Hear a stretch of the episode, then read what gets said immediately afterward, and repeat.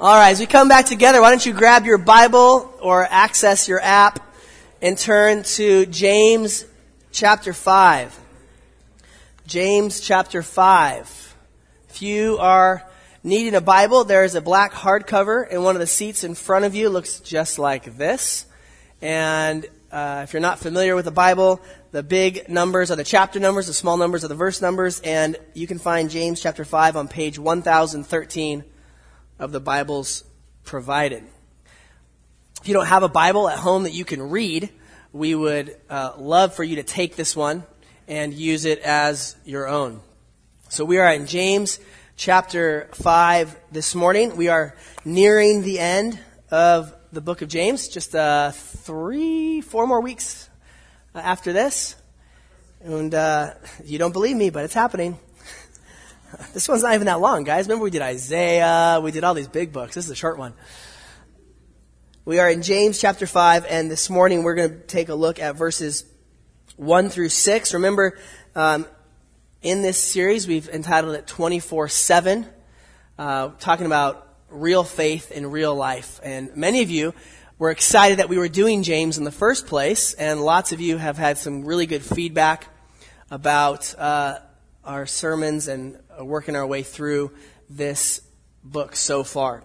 So we're really glad for that. James is really practical, and uh, we are excited to get going into what one commentator called the harshest rhetoric of the whole book. Not only that, a second commentator said the harshest of proclamations in the entire book. So lucky you, you showed up this morning. James chapter 5, we're going to read verses 1 through 6. I'll read those aloud. You follow along, and then we'll get started. James chapter 5, starting in verse 1. Come now, you rich, weep and howl for the miseries that are coming upon you. Your riches have rotted, and your garments are moth eaten. Your gold and silver have corroded, and their corrosion will be evidence against you and will eat your flesh like fire. You have laid up treasure in the last days. Behold, the wages of the laborers who mowed your fields, which you kept back by fraud, are crying out against you. And the cries of the harvesters have reached the ears of the Lord of hosts. You have lived on the earth in luxury and in self-indulgence. You have fattened your hearts in a day of slaughter. You have condemned and murdered the righteous person. He does not resist you. All right. Let's pray. We'll see what in the world we're doing here in James chapter 5. Father, we thank you. We thank for this passage and we pray for insight and application. We pray, Lord, that you would open the eyes of our hearts so that we might see the wonderful things that you have for us in your word. We thank you uh, for new life this morning as, as Nova is here. We pray, um, Lord, for all the, the little babies and their moms and dads um, we pray for those that have come and those that are coming, that you would be with them. And Lord, we ask this morning that you would give us what we need from your word. In Jesus' name, amen. Have you heard the one about the man who hoards money all his life and then begs God to allow him to bring something with him into the afterlife? Obviously this is apocryphal. God says he can bring whatever he can fit into just one suitcase. Thinking the best thing to take would be gold bricks, the man buys a dozen, loads them into a suitcase, and arrives in heaven. As he brings the gold bricks through the pearly gates, Peter asks him, um, I was wondering, of all the things in the world you could bring in your suitcase, why would you bring pavement? that's uh, that's one of those where you don't know whether to laugh or cry. Uh, and that's basically how I felt all week studying this passage. Um, it is a rough one, as we just read. And uh, honestly, I would love to pair next week's sermon with this one today, but we'll get there next week. So for those of you, we've got like 40 minutes here. For those of you who are like, oh my goodness, how are we going to do six verses of this for 40 minutes? Um, have no fear. But next week, next week, the thing, things are starting to look up, okay? Uh, just as a preparation. As I said, this is some of the harshest rhetoric in the whole letter. And, and, many of us love the book of James for its practicality, but if we're to go and read it carefully, James is a harsh letter. James pulls no punches in several places in the letter, and you kind of wish he would balance it out, you know, like a little bit of nuance. Um, but we've talked about James, uh, the author of this letter, uh, being the, the brother of Jesus, the half brother of Jesus, the um, son of Joseph and Mary. And uh, we, we know that James was not a believer in his brother um, while his brother was doing his ministry, but James came to believe in his brother Jesus um, after the resurrection. And we know from the book of Acts that James became the leader of the church in Jerusalem. And Pastor Ron has made it a point that as we've gone through this letter, that we want to point out how closely James adheres to brother Jesus's, especially Sermon on the Mount, but his teaching in general. Oftentimes they're not quotes, um, but they sound a lot, they look a lot, they feel a lot, they smell a lot like Jesus' statements. And we'll see that even today. And, and, it is, just in case you, you haven't read Jesus in a while, um, Jesus also could be harsh uh, when the uh, context demanded it. When Jesus told people to pluck out their eyeballs and cut off their hands. Um, when Jesus uh, told people about the fires of hell. Um, and so let, us remember that as we talk, and let's see what James has to say to us this morning. Last week, Pastor Ron talked about knowing the will of the Lord, submitting our lives to God's will rather than trying to drag God's will into our plans. And this passage kind of comes right on the heels of that and kind of keeps some of the same themes. So if you'll look uh, at verses 1 through 6, I think what we're going to see in these six verses is that rich people that hoard their ill-gotten wealth for luxurious living at the expense of the poor will experience God's wrath. That is the thrust of this passage. That rich people that hoard their ill-gotten wealth for luxurious living at the expense of the poor will experience God's wrath. And that's important for us to note for a lot of reasons. We are um, in possibly the wealthiest county in the wealthiest country on the face of the earth. We are surrounded by creature comforts.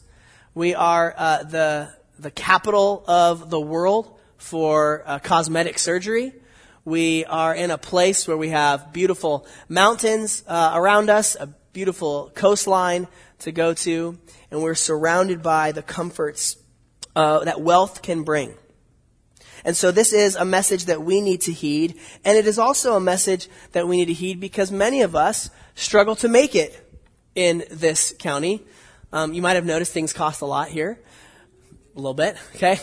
Um, and, and, that also plays into the application of this text. So look at point number one in your notes. Point number one in your notes summarizes verses one through three, where James says that the very treasure that brought the rich pleasure is already wasting away and will be the death of them. The very treasure that brought the rich pleasure is already wasting away and will be the death of them. It is ironic statement that James tells the rich that their riches will kill them.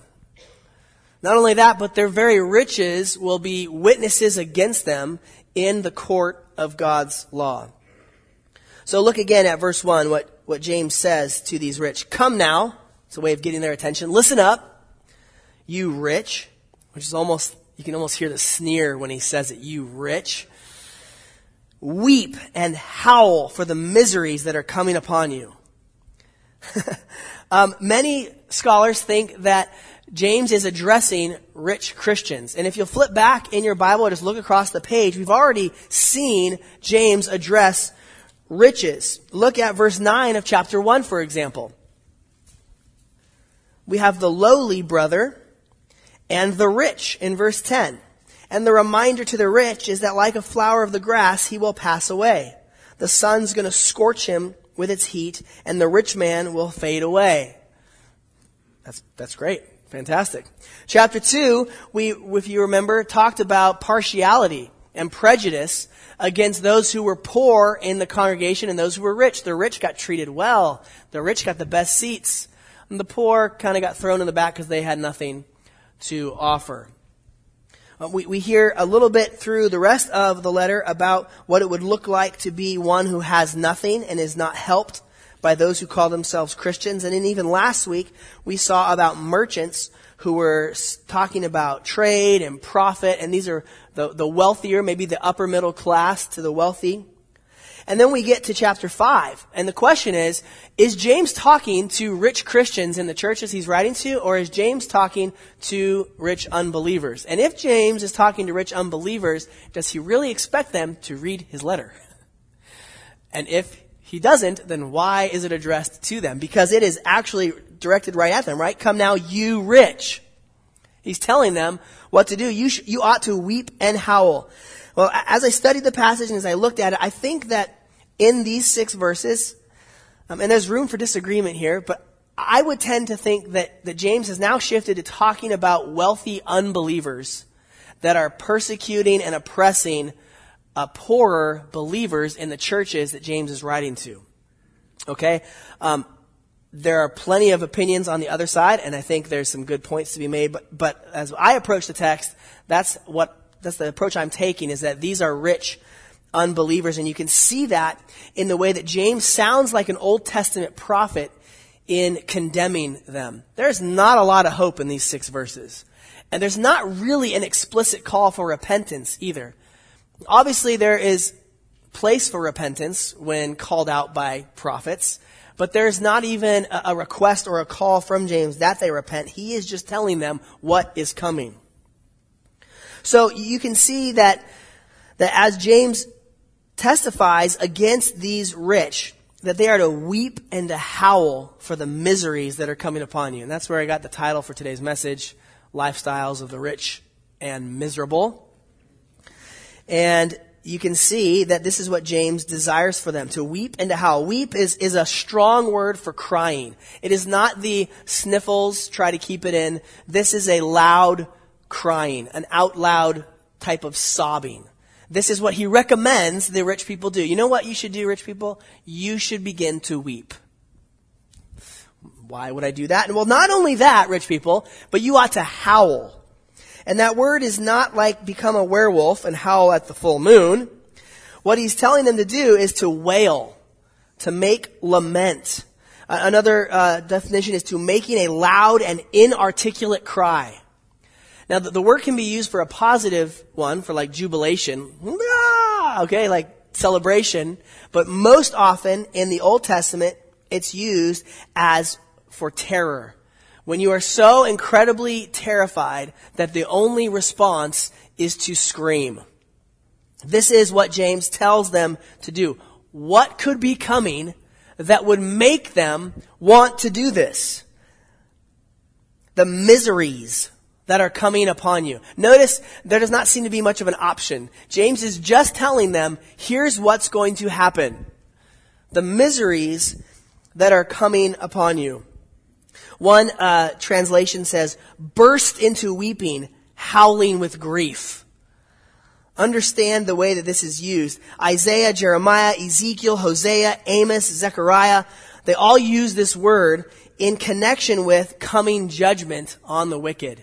This is the proper response for God's wrath. That word for miseries could be trials, wretchedness, distress, trouble. James promises these rich that these are coming upon you. Now, before we go any further, we need to be careful here. There's two dangers. One danger for us is to kind of balance this with saying, well, but no, riches aren't bad, which is actually true, but when, when we're taught to preach, we're taught to preach the tone of the text. The tone of the text is not balanced. The tone of the text is, is not trying to help people along. The tone of this text is, you rich people are going to die, your money's going to eat you, the flames will lick at your feet, and you're going to be destroyed. Okay? Why, why do that? Well, the point here is to really emphasize, to emphasize what is going on. Jesus used this technique sometimes as well, using almost an exaggeration to make sure that he focused the mind of his listeners. Because we hear things all the time and they go in one ear and out the other, and we don't hear the harshness of them sometimes unless something is camped upon. And that is what James is doing here. So let's just make sure that we understand that Scripture interprets Scripture, and we have a, a feast of other uh, books and letters in the Bible that, that don't they don't say that every rich person is going to hell. They don't say that riches and wealth in themselves are wrong. The apostle Paul would tell Timothy what to tell the rich people in his church, assuming that there were rich people, there were poor people, there were middle class people. But here, what is going on is that James is saying the rich people in general have earned themselves the right to begin to weep and to howl. Why is that? Look at verse 2. The riches have rotted, and your garments are moth eaten. Now, how can riches rot? Is this like paper money left in a really humid place and it's not going to last long? Is, is it, is it just their wealth in general? Is it their possessions? Is it um, coin? Well, the problem with that, as we'll see in verses 2 and 3, is that gold and silver don't actually rust. Um, gold is, is an incredible metal, and silver, it's really hard for silver to corrode. So James is not, not worried here, okay, about being scientifically accurate. What he is trying to get across is that the very things that they have stored up, their riches and their garments, which we found out in chapter 2 is one of the things that defines a rich person, the luxurious clothing that they wear, the high quality of the Armani suit, right? All of the things that were in their closets. James is saying all that stuff that, that says you are rich and you are wealthy is already, currently, now, in this life, corroding, rotting, moth-eaten. It is transitory, it is temporary, and it's already becoming unusable. Now we know this is the case. Pull out your phone. How many of you are ready for a new one? Anybody looking for a new one? It's not working very well. okay, man, and what is it like maybe 18 months old? Woo! My goodness. Uh, how many of you, um, how many of you remember in times past, eons ago, when you could park a car in your garage? Oh, that's what it's for? Now, this is something that, that we know because we go to look in our attic, we go to look in our garage, we go to look in that box on the bottom of the pile somewhere behind a closed door in a closet and we go, we still have this? Why do we have this? It's falling apart. It doesn't work. And if we didn't have mothballs, all of the things would be eaten by moths, right? So we're familiar with this. We know that this is the case. But what James wants to hammer home is that they have so much unused and unnecessary stuff that even now it's already become unusable. And what that does is it indicates the wasteful nature of these rich people. They have stuff because they want stuff, not because they need stuff. And they have stuff because they can get this stuff, and the implication is they don't care about those who can't get this stuff. The implication here is that the rich have ignored the poor. Now, we live in a country where uh, inequality is on the rise. And we, we're, going to hear a lot more about this as we enter into campaign season. Um, and whether or not we agree on the solutions, what the statistics tell us is undeniable, is that the rich are becoming richer and it's really, really extra hard for those on the bottom. And this has become the case in, in all cultures everywhere through all times. We have been fairly immune to it because of, for whatever reason, God's blessing on our country. But yet this is still the case. In verse 3, James continues to go after the rich and he says, Your gold and silver have corroded. Well, that's impossible. But one of the uh, scholars that I was reading this week said it's scientifically impossible, but it's proverbially, proverbially powerful. That what he's going for is he's going for the rhetorical effect of saying something that is impossible. It's actually happening to your wealth. Your gold and your silver have corroded. Not only that, the very fact of their corrosion will be evidence against you. It's almost like at the judgment seat of God that God's going to call forth witnesses, and some of the witnesses are going to be little gold bars and silver bars. okay? Coming up, taking the oath, right? And they're corroded and they're, they're, they're witnessing against their owners and speaking of their wealth that was used for themselves. Not only that, but they will, the metaphor changes, they will eat your flesh like fire. Well, that's not very nice. What James is doing is he's appropriating Ezekiel's words from Ezekiel chapter 7. Speaking of um, those who were wealthy and who had wasted their wealth, they cast their silver into the streets, and their gold is like an unclean thing. Their silver and gold are not able to deliver them in the day of the wrath of the Lord. They cannot satisfy their hunger or fill their stomachs with it, for it was the stumbling block of their iniquity. The, the wording that James is borrowing from Ezekiel is meant to remind the rich that the very thing they put their trust in is the very thing that will be their undoing. The very thing that they long to hold in their hands, to put in the bank, to have in the safe, is going to come back against them. This is a warning for us to consider how we think about riches and wealth. And then the main point of this part of the first three verses, James ends with, You have laid up treasure in the last days. And this is borrowing from brother Jesus' words about laying up treasure from Matthew 6. Jesus has no problem with us laying up treasure. In fact, Jesus commands us to lay up treasure. But what he commands us to do is to make a wise investment, a long-term investment, and to lay up treasure where? In heaven. Well, why not lay up treasure on earth? Moths, rust, okay? James is borrowing these ideas from Jesus' own words in the Sermon on the Mount. You can see that later if you want to look at Matthew 6, starting in verse 19 and onward. Jesus talks about money, he talks about anxiety and worry and trust. That's a good place to counter what was wrong with these rich people. And so the, the accusation is that you've laid up treasure in the last days what James wants to tell these people is that they've laid up treasure, and the implication is on earth, in the last days. Now, why is that like a zinger? Well, because according to the apostle Peter, when the Holy Spirit descended upon the apostles and the believers in Acts chapter 2 on the day of Pentecost, we have entered the last days. Now, we like to use last days or end times to refer to all the charts and all the prophetic stuff that we really get intrigued about. Um, but actually, we've been in the last days for almost 2,000 years.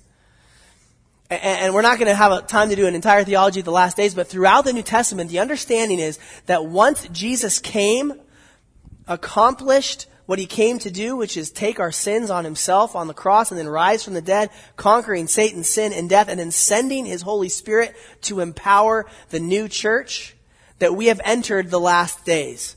And what that means is that we are ready. We're waiting. We're waiting for Jesus to come and consummate the kingdom, to end this part of history and to usher in the kingdom. And since that is the case, the implication is we ought to live with an urgency that it is the last days. James says these rich have not even considered that it's the last days. Who cares? Live it up now. Eat, drink, and be merry. Tomorrow we die. He who dies with the most toys wins, etc., etc., etc. What James is doing is exposing the hearts of these rich people. They have given themselves over to temporary earthly wealth. I mean, maybe, maybe they'll be wealthy for several decades. And what James and what Jesus want us to see is that you can handle not being so wealthy for several decades if you see the future and your infinite wealth for eternity. What a stupid investment. What a moronic investment to make sure that you're healthy and wealthy and supported for a few decades when eternity is just over the horizon in these last days. And so the takeaway is that we make a better investment. We look at the return and we look at the returns and we say, which one should I invest in? Should I invest in the un, the un, uh, the not, not really known uh, wealth of the next few decades? Or should I primarily be about the promised return on investment in the kingdom of God? Now, don't hear me say that you shouldn't wisely save, because the same Bible that we're reading tells us that it is important to provide for those who are in our care and to give generously and to save well. However, that can very easily turn into a miserliness, right? That's what turned Scrooge into Scrooge. Okay? Ebenezer Scrooge is a fantastic picture of one who was saved out of this, if you want to say that, in the, in the Christmas Carol. Because he, he just held on to what he deserved and what he earned, and it was his. And his wealth was corroded. Also, it seems that, and we'll see this in the second half as well, but it seems that um, what is happening is that James is using the idea of their wealth and their riches coming up as evidence in this court scene. Because what can the wealthy do? Even in our world, even here in America, if you have wealth, you can hire a better lawyer who can get you out of more time in prison. If you're poor, you can't afford a lawyer like that. And so you probably get a public defender who may get you out or may not, but it's probably not going to get you out. It is verified that the wealthy spend less time in prison for the same or similar offenses that poorer people commit. This is unjust, and it was the same thing in, in the day of James. The wealthy could use their wealth possibly to bribe, possibly to influence. Maybe they owned the judge's land and could put a little bit of pressure. Whatever the case is, it seems that James is flipping this on its head, saying the wealth that gets you in court now and gets you good decisions is going to come against you in the final decision, and it will be against you. Craig Blomberg says this in his commentary in the book of James. Unused wealth does the kingdom no good and condemns those who refuse to use it for God. Unused wealth does the kingdom no good and condemns those who refuse to use it for God. So there's applications all over the place here, but in your notes, the primary application I want to take from verses 1 through 3 is this. We all, you're like, I'm not rich. Doesn't matter. Hold on. Time out. We all need to be more skeptical of the good that more money can do for our lives. We all need to be more skeptical of the good that more money can do for our lives. I feel this temptation all the time. If I get a 5% raise next year, whew, then I can take care of this. If I just made a little bit more money, then I could do that. You know what would fix my problems? A little bit more money. And you know what would fix the problems I got after that? Probably a little bit more money. And you know what would fix the, oh, wait a second. Isn't that how it goes? Isn't that why people get trapped in buying lottery tickets? Um, it's, it's, a horrible thing um, for those who don't understand what they are doing um, and buying lottery tickets, hoping that the next thing will help them get over the hump. Short circuiting the way that God has given us to work and sometimes to ask for help. So we should all be more skeptical of the good that more money can do for our lives. Perhaps there are other things in this world and in our lives, both physical, material, and spiritual, that are better resources than just a little bit more money. All right, point number two, as we move into the second half. Point number two, taking advantage of the poor for personal indulgence does not go unheard and will not go unpunished. Taking advantage of the poor for personal indulgence does not go unheard and will not go unpunished. I think this is hard for us to see in America. For the land of the free, the home of the brave, pull yourself up by your own bootstraps. Um, we have lots of, of great stories like that. And so sometimes the poor are invisible to us. Or maybe worse, the poor are a nuisance to us. Maybe you've noticed um, the rise in homelessness in our state and our region the last few years? This is an uncomfortable subject. And I'm not going to give a prescription, a political prescription today. but I do want to give some spiritual advice that might go a long way in helping us think or rethink our understanding of who is poor and our treatment of them. And the, the main thrust here is, is actually that God cares about how the rich treat the poor. I debated while prepping this week, I went through my mind all the time, things I've said before. You know, do you have two cars? Then you're rich. You know, you live in America, you're rich. And that certainly is the case if we compare ourselves to other nations, and there's probably a place for that. But the, the reality is that there's, there's people in this room who are struggling to make ends meet.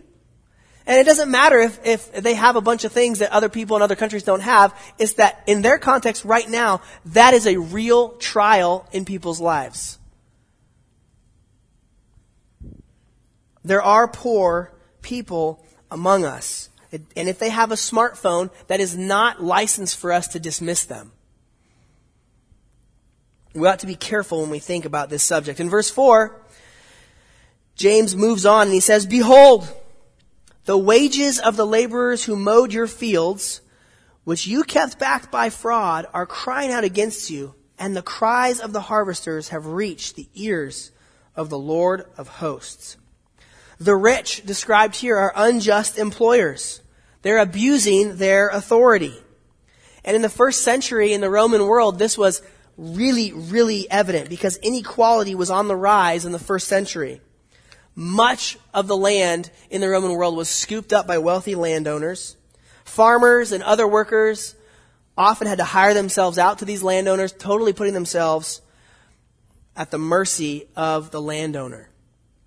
Now, as James, as James approaches this, as he's done throughout the book, he is leaning hard on his upbringing as a Jewish person writing to pro- probably mainly Jewish churches on the Old Testament.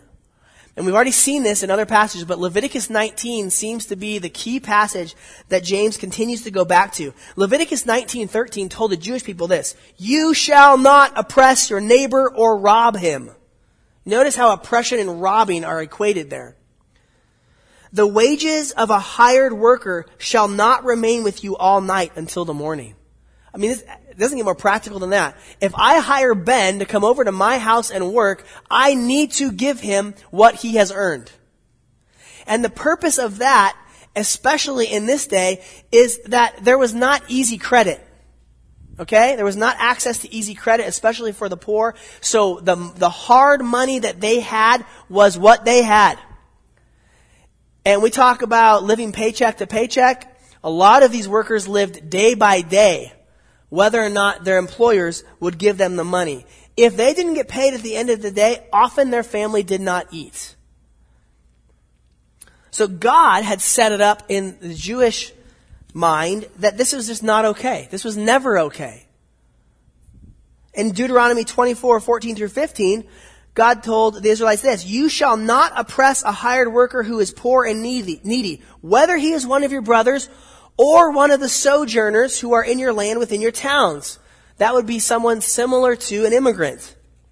You shall give him his wages on the same day before the sun sets, for he is poor and counts on it. Lest, what's the, what's the threat here? Why do this? Lest he cry against you to Yahweh and you be guilty of sin. This is not just a preference. Well, I only pay workers once a week. No, no, th- this was, this person is counting on it. You must give them what they have earned. This is, I think, in the back of James's mind as he is thinking this through. That these rich, who may or may not be Jewish, are probably more, they're probably mostly Gentile, but they have done something that is wicked. Whether or not they knew the Jewish law, this was the wrong way to treat people. They have kept back the wages. And James personifies the wages as crying out. Okay? Hey! All right? I don't know if we're supposed to like view like dollar bills crying out, but it's actually similar to the blood of Abel crying out to God in Genesis chapter 3. Did, did, did the blood, did the blood cells actually cry out to God? I mean, were they like, they're like, okay, was that, was God hearing that? No, no. Of course, it's a metaphor. The whole point is that, that the, the God is hearing the injustice. God knows of the injustice going on. And that should terrify these wealthy landowners who are abusing their workers. Now you can see that we can get, we can really quickly here start to apply this to managers and business owners and bosses. Okay, so I'm coming for you, but hold on. James doesn't just say God hears, but at the end of verse 4 he says, they have reached the ears of the Lord of hosts. And he actually just transliterates a Hebrew term, Sabaoth. Okay, familiar with um, Martin Luther's um, The Mighty Fortress. Sabaoth is a Hebrew term that means armies. So, so here's what James says. James says, you're oppressing them. And you know who hears? You know who hears? The Lord of armies. The general who at the snap of a finger has the armies of heaven on his side. You want to mess with that? You want to mess with the Lord of armies? That's who hears. This is a, an unveiled threat. There's, there's no like, what does this mean? What James is saying is God's coming for you. And he's got armies at his disposal. Stop messing around. Pay your workers. Don't mistreat them. Don't defraud them. Don't steal from them is essentially what he's saying. Verse 5, James moves on and he says, You have lived on the earth in luxury and in self-indulgence. Here is the problem. The problem is not wealth itself. The problem is what the wealth is used for. Luxury and self-indulgence. You have fattened your hearts in a day of slaughter. Wow. We should not easily dismiss this. Again, well, those rich people. We should think about this. Have you ever asked yourself how much is too much? Speaking of a little more would help, just a little more would help, just a little more would help, a little bit bigger house, a little bit bigger car, a little bit nicer. Is, is there ever too much? I mean, the, Ameri- the American dream is no, of course not. You get what you deserve. You get it. You grab it. You hold on to it. So I wonder, do we even have the capacity to objectively take stock of our possessions? Too much, we might say. What does that mean? Maybe that's not even a category in our minds. And that village is a very dangerous place for any of us to be. What are you looking forward to with your next raise? Your next job? You students who are going to school partially to be qualified for a job. What are you looking forward to with your first, your second job? Have you ever, have you ever sat down and considered increasing the percentage that you give away as you get more raises? Or does God only deserve your 10% and the rest is yours? Well, I give 10%. Um, that's a pretty flimsy defense. I'm glad that you give 10% if you give 10%. That's a great place to start. What if you got a raise next year and you considered increasing the percentage you give away, whether it's to this church, to missionaries you support, to good Christian organizations, working for good in the world? Or is our only consideration the next thing, the better thing, the bigger thing? The thing you've wanted so long and you totally deserve and will make you happy for maybe a few days? Let's be careful as we think about this. In their book, Happiness Unlocking the Mysteries of Psychological Wealth, which I have not read, um, the authors claim that happiness comes apart from money or material goods. These are unbelieving secular researchers, psychology professors. The research has shown that though money helps lead helps people lead more comfortable lives, it doesn't necessarily contribute to the moments in life that bring happiness which tend to come from social interactions and activities, not from accumulating material goods.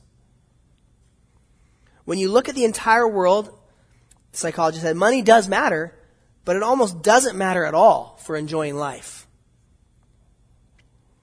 Another study by Belgian psychologists furthered the theory that money cannot buy happiness. In fact, they say it may be just the opposite. The study gave evidence that richer people aren't as capable as poorer people of savoring small pleasures.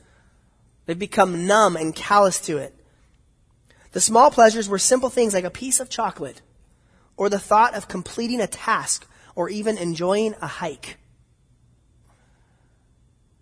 I mean, the secular research shows us this, okay?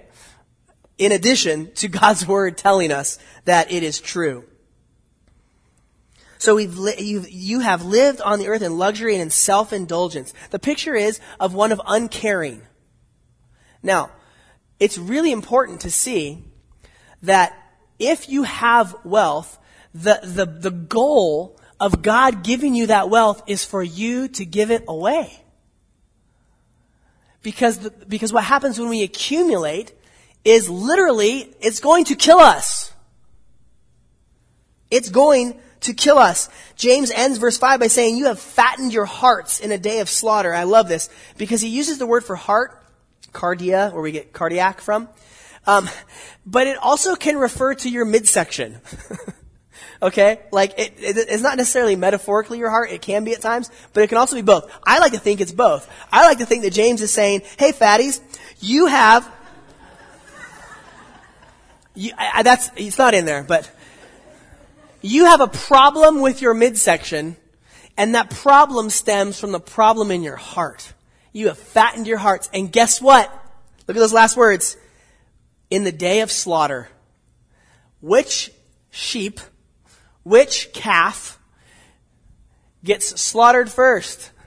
The fattened calf. Right?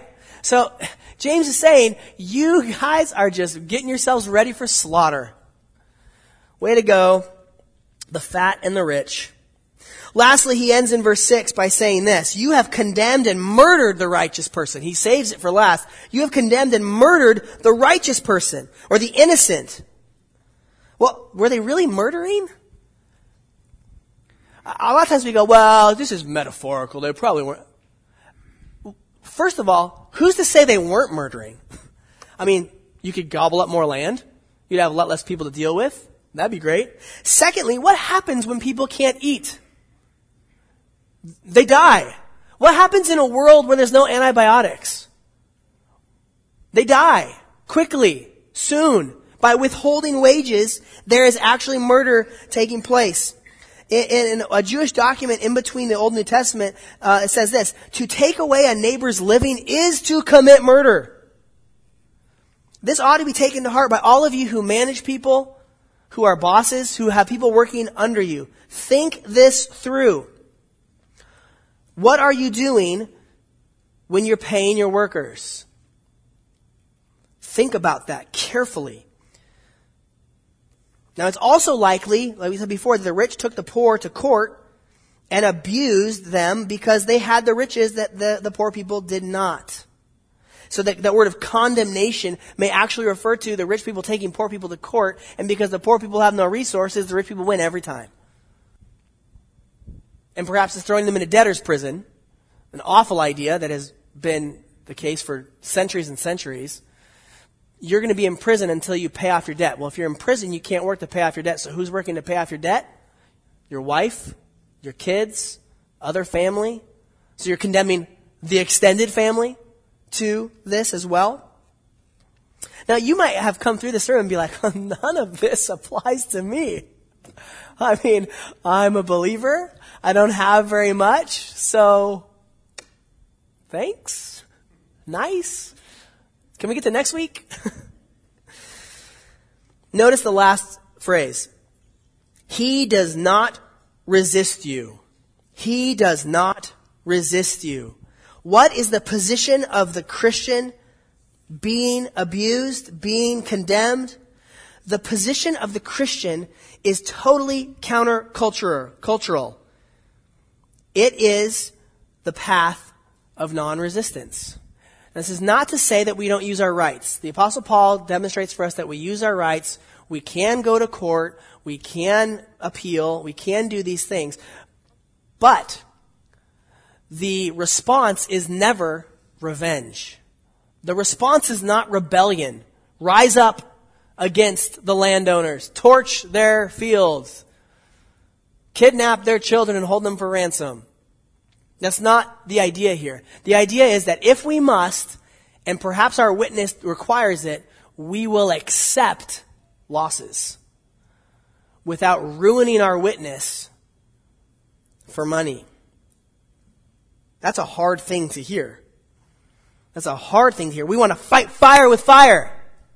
We want to get back at them. The kingdom way is non-resistance. The kingdom way is Jesus standing falsely accused before his accusers. It's not very American. And I'm not saying it's easy to figure out how this works, but this is the idea of the righteous one who does not resist. Now we have more resources given to us next week in being patient and in prayer.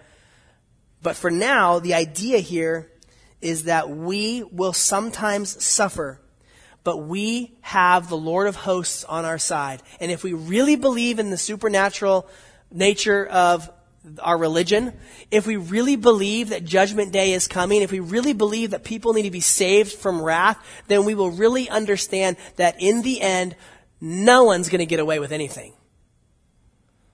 God is a good judge. Abraham says in, in Genesis, will not the judge of the earth do right? Yes, he will. He will do right. We can trust God to make things right even if he doesn't do it in our lifetime. Because this is not all there is. There's more to come. So, application. This might sound really um, simple, and I think it is, but I don't think it's simplistic. Hard, honest work in return for pay is a good thing. Hard, honest work for pay is a good thing. In fact, I would go so far as to say it's a spiritual thing. Because we know from the New Testament that we're working for God. Now that also has a corollary. If you're a boss, if you're cutting checks, if you're managing a payroll, then you need to compensate those who are giving you hard, honest work. And as a Christian, you need to care more than just about how little you can pay them to bring in more profits. As a Christian manager or boss, you need to care for your workers and their families. That is absolutely obvious in this passage. To not do so is to be on the side of the rich who are condemned over and over again. Another application is that this is God's judgment and condemnation on false teachers, particularly those who preach the prosperity gospel. Because what the prosperity gospel offers is exactly what is condemned in this passage. For those preachers uh, like Todd White and Benny Hinn and Joel Osteen, for these guys that promise that you're good enough and you, you're going to be wealthy and talk to your wallet and tell it to be full, uh, they're full of things that are evil and wicked, and God will condemn them for their false teaching. To tell someone who is poor, if you just have enough, enough faith, you'll be rich, is to absolutely reject the New Testament. Don't contribute to these charlatans' ministries. Don't watch them on TV unless you're doing a little bit of apologetic work. These ones that, that promise this are promising you the exact thing that James condemns in this passage. Do you want to be condemned? Then sow a seed of faith. Now, no one's going to say that, but that's exactly what they're doing. No, we have a better gospel. We find in the gospel alone that there's good news for the wicked oppressors. Now, James does not offer them this in this passage for reasons that he decided when he wrote this and that God inspired him to do. But there is hope for the wicked oppressor. There is hope for Zacchaeus. And that hope starts with the idea that we all have sinful hearts and we all need to be saved. And so there is good news. There's good news that even though all have sinned and fallen short of the glory of God, and even though the wages of sin is death, and even though Solomon told us 3,000 years ago there is no one who does not sin, the gospel is good news precisely because it acknowledges that. Yeah, you're sin. You're a sinner. You deserve death and hell. Guess what? The good news is you don't have to get it. Jesus Christ came down from heaven. He died on a cross in our place for our sin, taking all of the wrath that was due me for my wickedness and sin against God, and he put it on Jesus' shoulders. That's why Jesus paid it all. All of it. Now, if we believe that, then what we have to do is place our trust in Jesus. Not work hard to earn God's favor, to trust God, and then because God loves us and has given us grace, now we can live for Him. We can be generous with our stuff because God has been more than generous to us. We just sang of the wrath of God being satisfied in Christ alone. And that's the hope for the poor and the rich alike. Let's pray. Father, we thank you for this passage. We thank you for the warning that has given to us. We, we pray now for those in this congregation who are bosses, who are managers, that they would consider the implications of this. And Lord, I pray for all of us that we would be generous with what you have given to us, that we would give away what was never ours to begin with, that we would be wise in our saving, wise in our giving, wise in our spending, that we would understand that there is more to life than stuff, than the accumulation of things that are just going to burn anyway. To help us to go from this place and understand that we have been given a great gift, and that for any of the wealth you allow us to have, that it is from you, it is for you, and we can spend it, save it, and give it for your glory. In Jesus' name, amen.